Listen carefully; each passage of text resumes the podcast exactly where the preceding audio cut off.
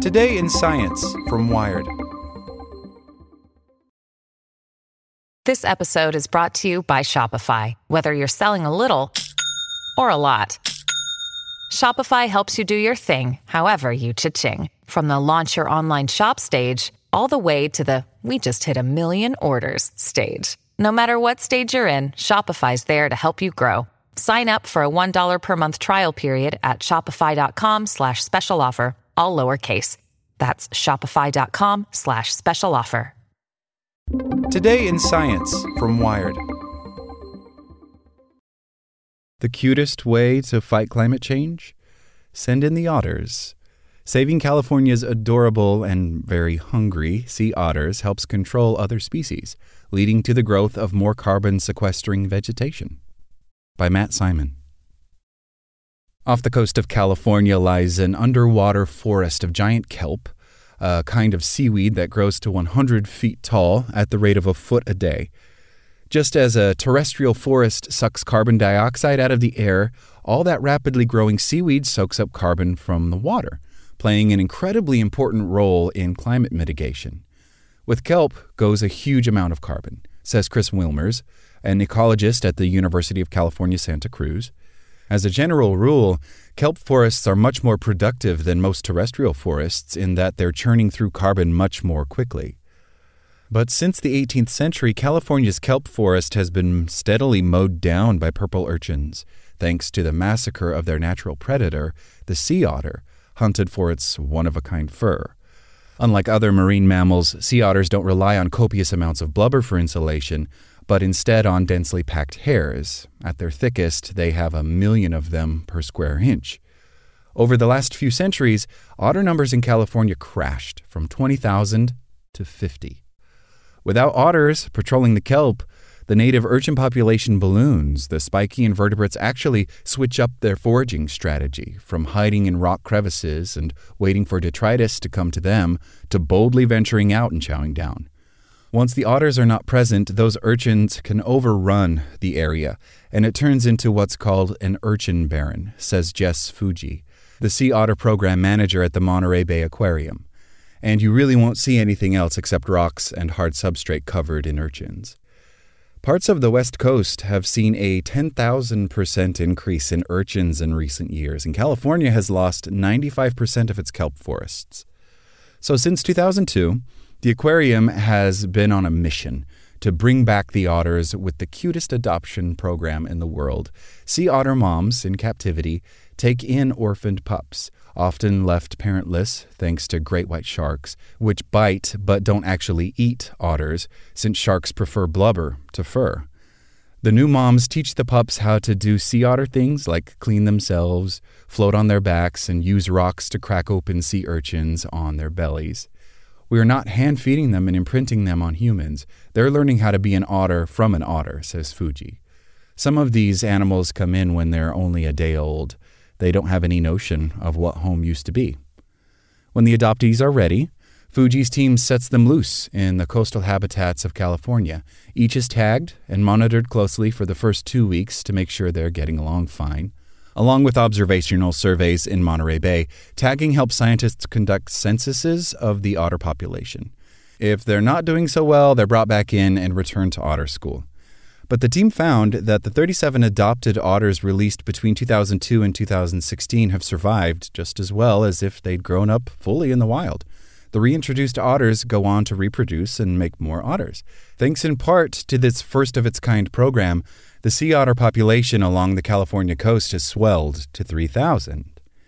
A sea otter is a ravenous ecosystem engineer of the highest order. To stay warm and healthy, they eat a quarter of their body weight a day repeatedly diving to the seafloor to gather urchins, crabs, and bivalves like clams. By having to eat as much as they do in order to survive in their environment, they have really drastic impacts on those habitats, and they're overwhelmingly positive, says Fujii. Another program further up the California coast has tried bringing back a different kind of urchin slayer, human divers. Keeping the urchin population in check preserves the kelp which is vital for the ecosystem in two ways. First, the forest is a habitat for fish, which are the food source for birds and other marine mammals like sea lions. Second, the seaweed is part of what scientists call a blue carbon ecosystem, meaning a coastal or marine area that sequesters carbon.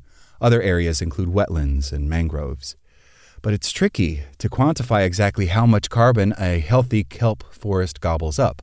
A redwood tree, for instance, grows to be massive over hundreds of years, locking away lots of carbon over long time scales. Unless it catches fire, in which case the carbon goes back into the atmosphere.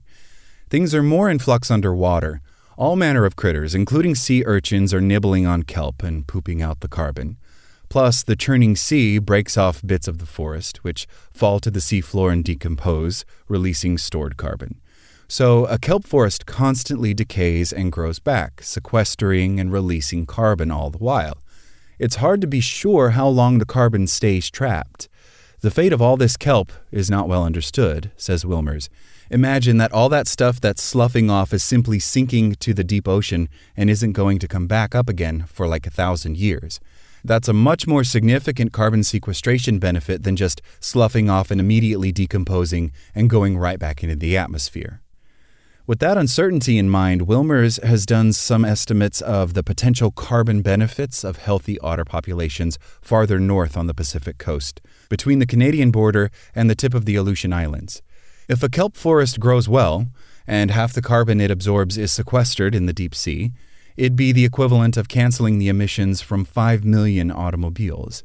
Even if just 1% of the carbon stays sequestered in the depths, that would be equal to the emissions of 100,000 cars. In Monterey Bay, the otters don't only protect the kelp, they also venture up the Elkhorn Slough, a large tidal marsh, where they encourage the growth of eelgrass, another coastal plant that sequesters carbon, although the otters affect the plant in a more indirect way. The otters eat crabs, which in turn eat invertebrates like sea slugs, which eat the algae that grows on the eelgrass. Reducing the number of crabs preying on the slugs actually helps the eelgrass because when the slugs remove the algae, it keeps the plants clean, which allows them to absorb more sunlight. Thanks to the return of the otters, the amount of eelgrass in Elkhorn Slough has jumped 600% in the last three decades. A mangrove or a tidal marsh like Elkhorn Slough traps loads of carbon, they're removing carbon dioxide at rates that are up to 10 times as fast as we see in terrestrial systems on a per area basis, says Emily Pidgeon, Vice President of Ocean Science and Innovation at the nonprofit Conservation International. They bury it in the soil below them, and it basically gets locked away for millennia. And so you end up with these very deep, rich stores of carbon in these ecosystems, much denser and hence with larger amounts of carbon than you see in forests. Restoring marshland plays other crucial roles in the ecosystem, says Amy David, Vice President of Ocean Conservation Policy Strategy at the Monterey Bay Aquarium. We need these habitats for the services that they provide for us buffering from storms, food production, filtered water quality, she says. That is a great role that otters have played in the Elkhorn Slough estuary, which is one that is notorious for being at the epicenter of a lot of different industrial uses, including agriculture.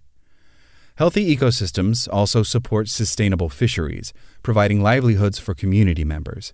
And the sea otters in Monterey have the added benefit of being very cute, which brings in tourists and their money. These kinds of knock on effects are why conservationists are increasingly campaigning for blue carbon related nature based solutions, restoring ecosystems to fight climate change.